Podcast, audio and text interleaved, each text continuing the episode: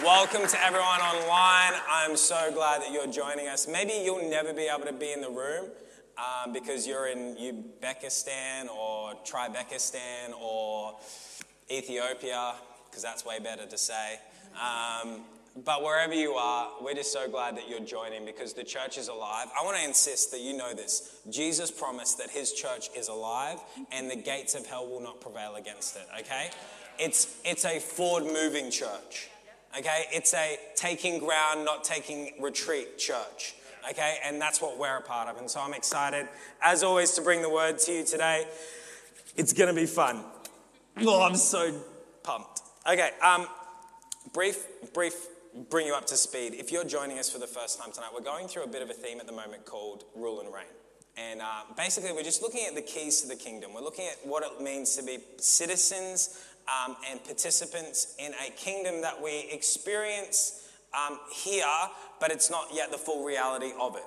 Okay? It's something that is both um, a future kingdom and a present kingdom. Um, and it's a kingdom in which God is the king and the ruler. Um, he is the God over all. Um, in fact, in Psalms, Psalms chapter 103, verse 19, it says, The Lord has established his throne in heaven, and his kingdom rules over all. Okay? So this is the kingdom we're talking about, okay? And Jesus said, Jesus comes on the scene um, in the Bible about 2,000 years ago, not just in the Bible, but actually in history. He's a person in history.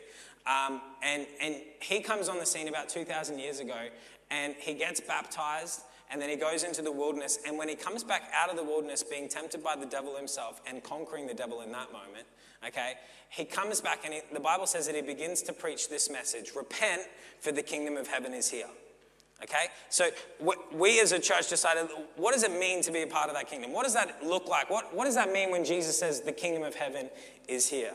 And so that's what we're going to look at today. Um, I've got a couple of two scriptures that I want to highlight to you and a bunch of others that I haven't given to the team because this message was like giving birth and I just wasn't ready for those other scriptures yet, okay? Um, if you know what giving, but anyway, we're going to read some scriptures. Matthew chapter 13, if you've got your Bibles, Matthew chapter 13, and we're going to read chapter uh, verses 44 to 46. So three quick verses, and it says this. Again, the kingdom of heaven is like a treasure hidden in a field, which a man found and hid. And for the joy over it, he goes and sells all that he has and buys that field. Verse 45 Again, the kingdom of heaven is like a merchant selling beautiful pearls, who, when he had one pearl of great price, he went and sold it, um, sold all that he had and bought it. And then one more scripture, Psalm 34, verse 7 says this Delight yourself in the Lord, and he shall give you the desires of your heart.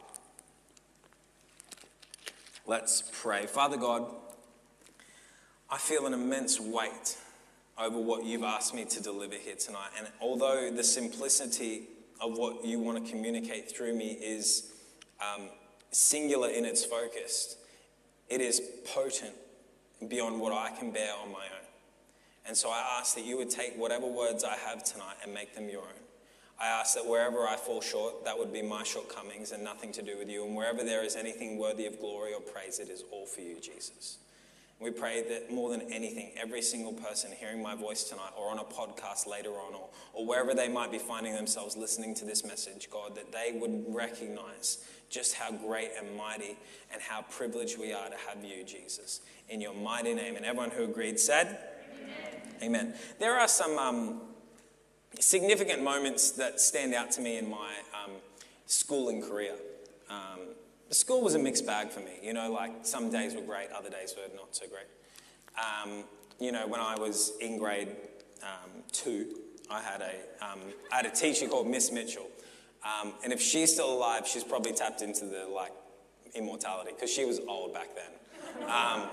and I mean, like, anyway. and I, Miss Mitchell was for me, like the crankiest old lady I've ever met. I got, we're talking grade two people, I got detention like so many times just for being a um, bubbly, spontaneous, um, includer of others in the conversation, um, and talking lots in class. And just, I just wanted to be engaged, you know? Um, I like if, if I want to learn something, I've got to be in dialogue with you.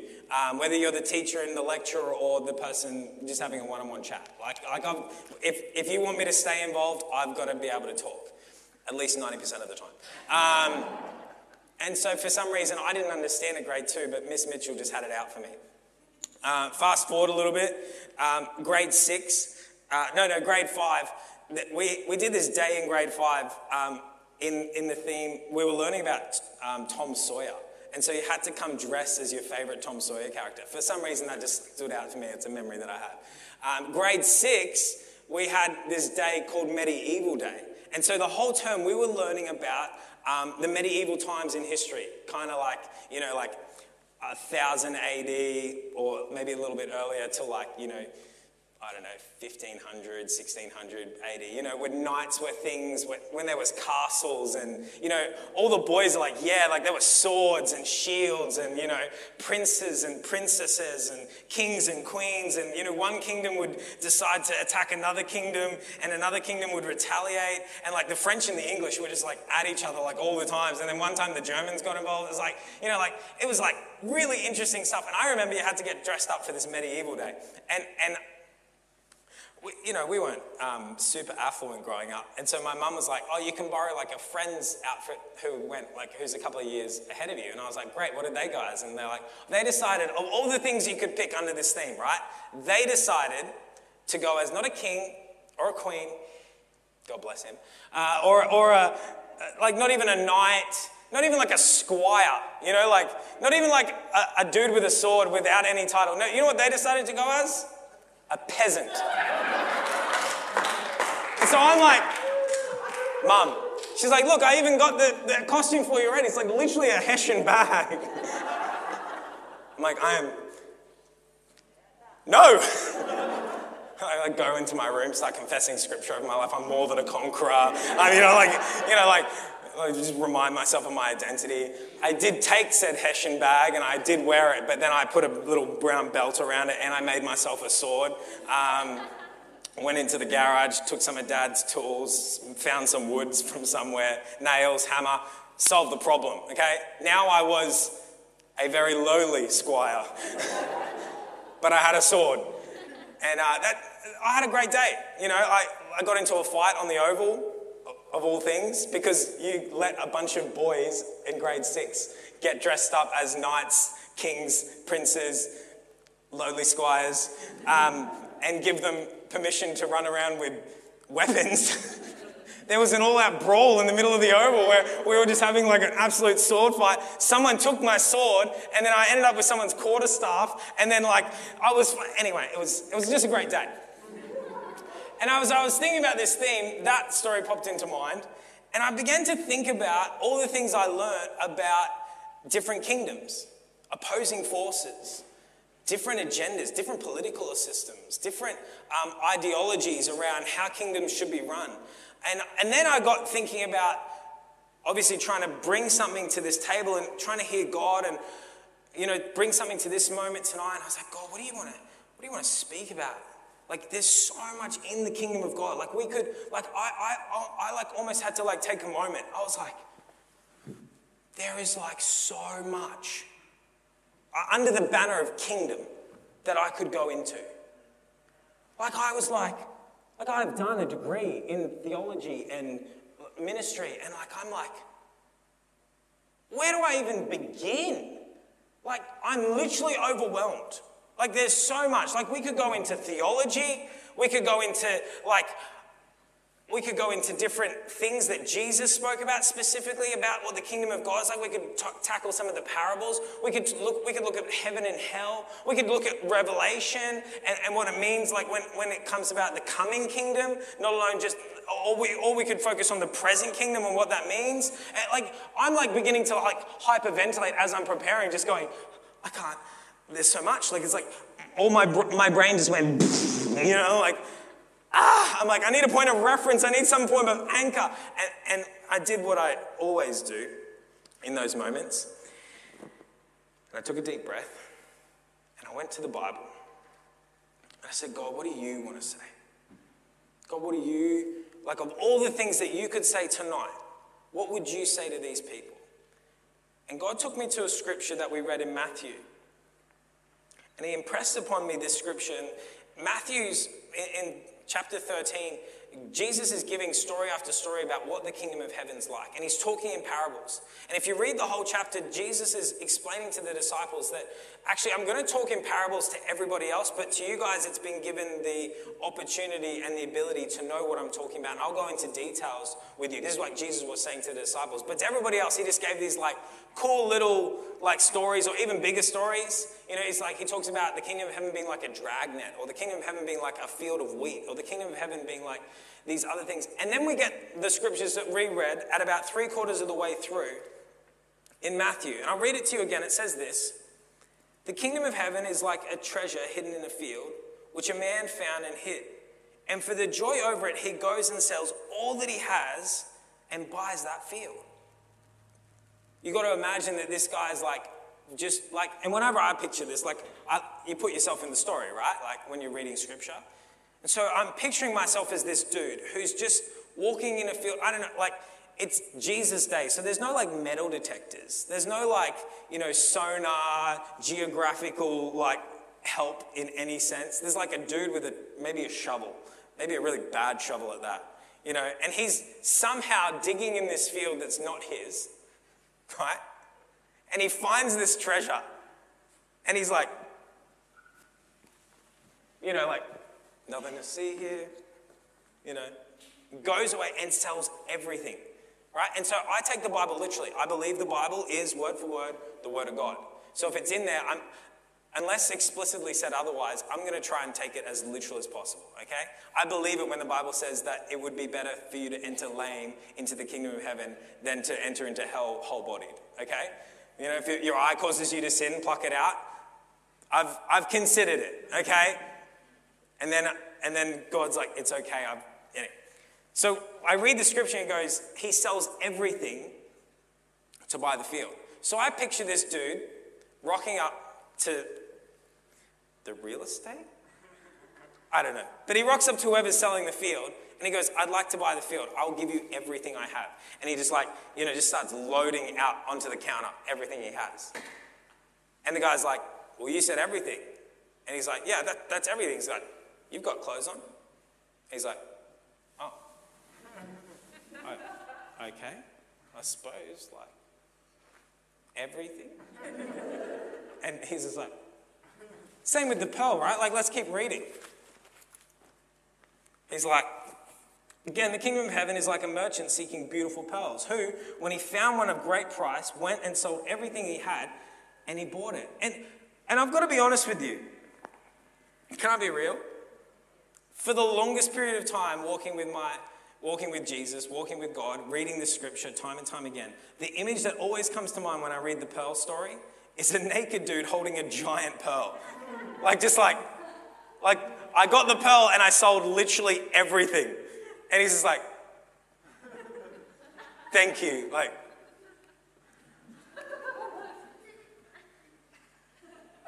you know, like, and I always was just like, how is this economically the best decision? Like, I don't get it, God. Like, this seems dumb. A, you can't go then to Woolworths with a pearl naked and buy clothes. Not that you'd buy clothes from Woolworths, but desperate times. Like, you know, like get to the closest store you can. I'll just take trackies and a shirt, please. Don't forget undies. I just need coverage, all right? Like, I just, like, I can't, then, like, how does this work? Like, I've just got this amazing pearl of great price, or this treasure, right, that's like amazing. But how do I, like, I don't want to then spend that. I don't want to then cash that in. I don't want to, because I've, I did everything just to get that. So, how does this make sense that I would obtain this thing, but lose everything else. Not lose isn't even the right word, but willingly give up, willingly give over, willingly trade. How is God? It doesn't make sense. And for the longest period of time, it still never made sense. And so I, it's not that I skipped over it, but I just went, okay, like maybe there's more to it. God will show me. And today, not today specifically, but when I was preparing for this message, it's like the Holy Spirit opened my eyes and I saw it.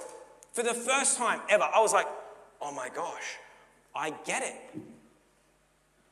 And this is pretty much the entire point of my whole message. So if, if you get this, you've got it, right? It might be where I'm at personally in my walk with God. It might simply be that God was merciful on me and just knew that I needed a point for this message.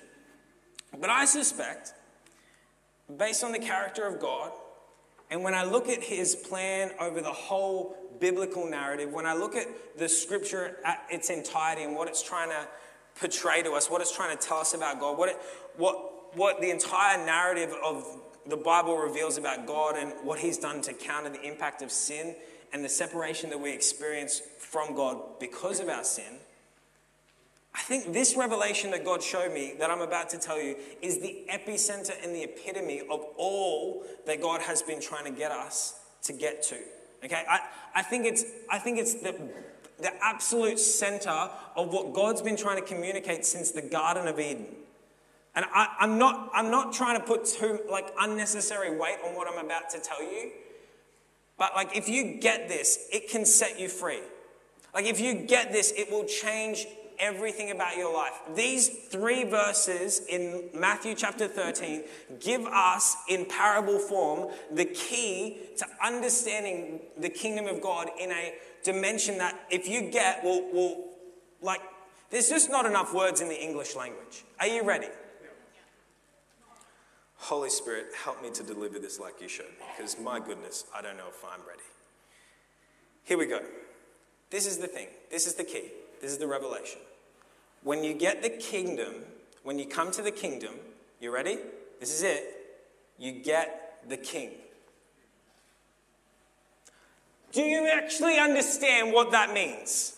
Like when we come to the kingdom of God, when we discover what we have found in the kingdom of God, we get the king the King above all ages, the God of all glory, the, the one who made everything, the one who laid down his life for you and I, the Jesus who came sinless, perfect, and holy, came and lived the life that we should have lived, but were unable to. He died the death that we definitely should have died, but didn't have to because of what he did. We get the King. He is the pearl of great price. He is the treasure in the field. He's the thing that when we get it, we go, oh my gosh, yes, sell everything. My gosh, take it. I just need Jesus. It's, it's Him. We get the King. I can't even begin to articulate it in enough words. There is no kingdom without the King. Like, you don't get a democracy in the kingdom of heaven. There is no republic where we have a president that we voted for. No, he's the king of all ages. He always has been, he always will be. Your opinion doesn't matter. Sorry to burst that bubble. You will come and go, and he still be sitting on the throne. And yet, he chose you. And that's where your opinion does matter. It's valued because he says it's valuable. He, you're valuable because he says you're valuable because he's the king. What he says goes. It's not even like um, what he says goes because he said it, it must be. It's not, it's like if Jesus decided to say that the earth was square, the earth would make itself square. It wouldn't be that we thought square, round things were square. It would be that the square, the round thing became a square. It'd be like saying that if God said the, the, the sky is red, the sky would turn red. It would just be as he said it would be because that's who, he's the king. And we get him. We, we don't just like get to come and be like, oh, like yeah, oh, awesome, I'd like to participate in the kingdom if you'd let me. It's like, no, no. He goes, if you want in on the kingdom, you get me. Jesus said, I am the gateway. No one comes into the kingdom. No one comes to the Father except through me. You get the king. And, and that's enough. Like we could stop the message right now, bring back the band, we'll just praise and worship for the rest of the night. We get the king. Like He's the God of all ages, the King of the universe, the, the ruler of time, space, and matter. The highest, greatest, most amazing, most majestic, most phenomenal. Whether you believe in him or not doesn't matter. He still exists, and your belief in him doesn't diminish him or make him any better. He just is. He's the king. And we get him. It just costs us everything. It just costs us absolutely everything. Jesus said, if you want to gain life, you must lose your life. And this is the paradox. We get Him. When we exalt Him in our hearts, our hearts begin to long for Him. And what we desire, what He desires, we then begin to desire ourselves. As the Bible says, as we draw near to Him, He draws near to us. And that's only because of initially He drew near to us in the first place. Like, can you imagine? Like, if I slapped Cam, apart from the fact that he's got more reach than me, and he'd probably try to whack me back. If we had a disagreement and I slapped him, he'd probably be pretty ticked, but we'd work it out because we're brothers in Christ. If I get into a Ubered car and I slap the Uber driver, what do you think the Uber driver is going to do? He's probably going to kick me out, at best. At worst, it could get much messier. What if I walked up to a police officer? Some of you are like, you would, wouldn't you? and I slap a police officer. What do you think's happening? I'm getting handcuffed and we're going to the big house, aren't we? What if I walked up to ScoMo?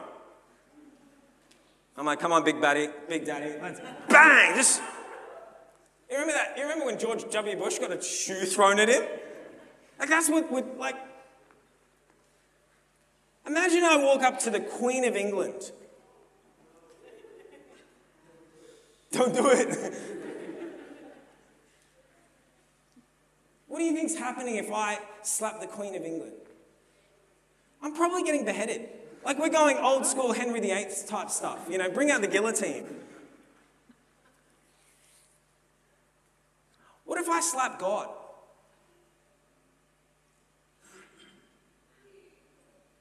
What do you think that's like? What type of response do you think that garners? Because that's what happens, that's what our sin is to God. It's a slap in the face.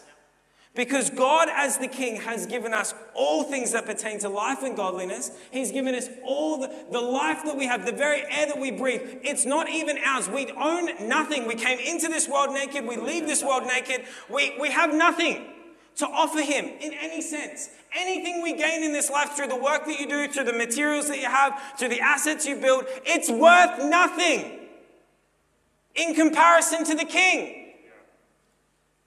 And so our lives lived in a way that doesn't honor him, doesn't glorify him, doesn't put him first, doesn't make him uno number one, lives in, in fact, rebellion to him, does what we want with our time because we think even that's our own, which it's not.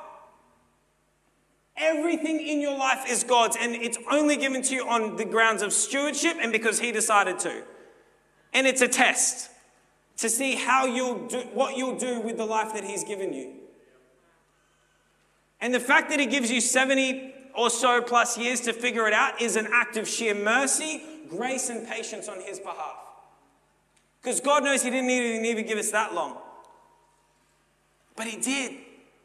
And he gives us the opportunity to hear messages like this where it says, you know what? He, you don't have to live in rebellion to God. You don't have to live in a way that, that slaps God in the face by the way that you act. You can actually live in a way that honors him, glorifies him, and, and brings um, other people into the understanding of him.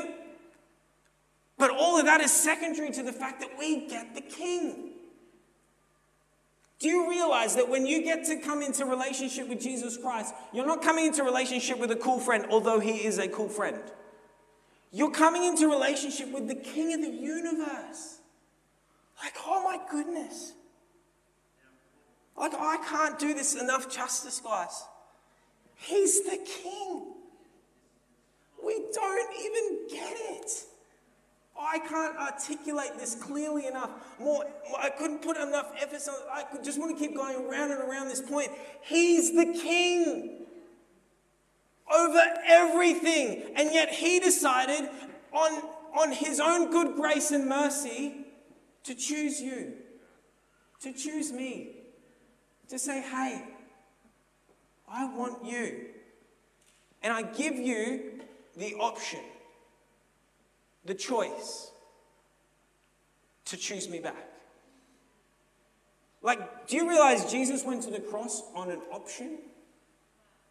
Jesus went to the cross on a maybe? Like, not even like, oh, it's guaranteed, you'll pick me. No. The Bible says that, that broad is the way and uh, that leads to destruction, and many go on it. And, and narrow is the path that leads to life, and few find it. That tells me that more people are probably going to not choose Jesus than will choose Jesus. So, excuse me if I'm a little bit passionate about making sure that we as a church are standing on the understanding that we get the King.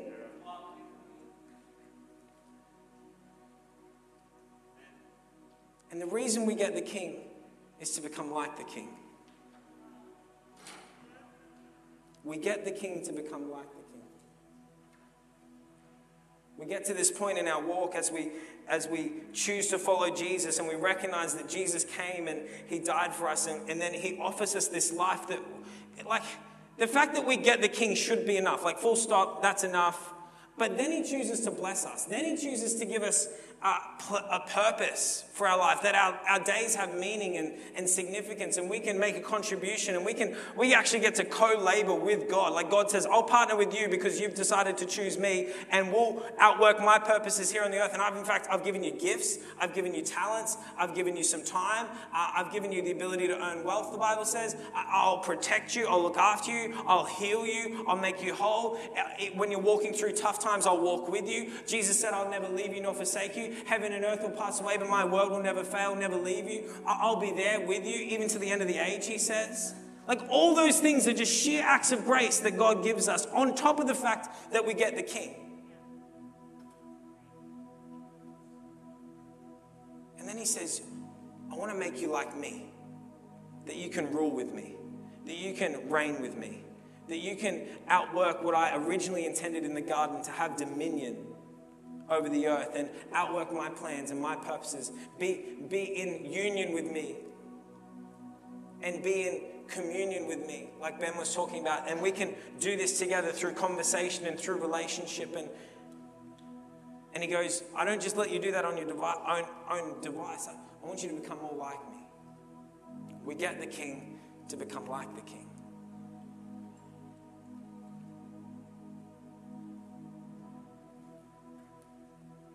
You know, here tonight,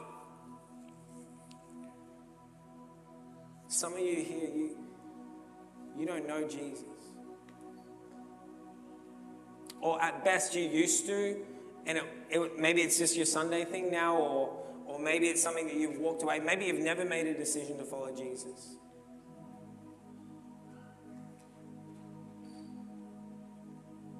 Others of you, you, you knew Jesus. In fact, you used to be on fire for him used to live wholeheartedly like it, he was your everything.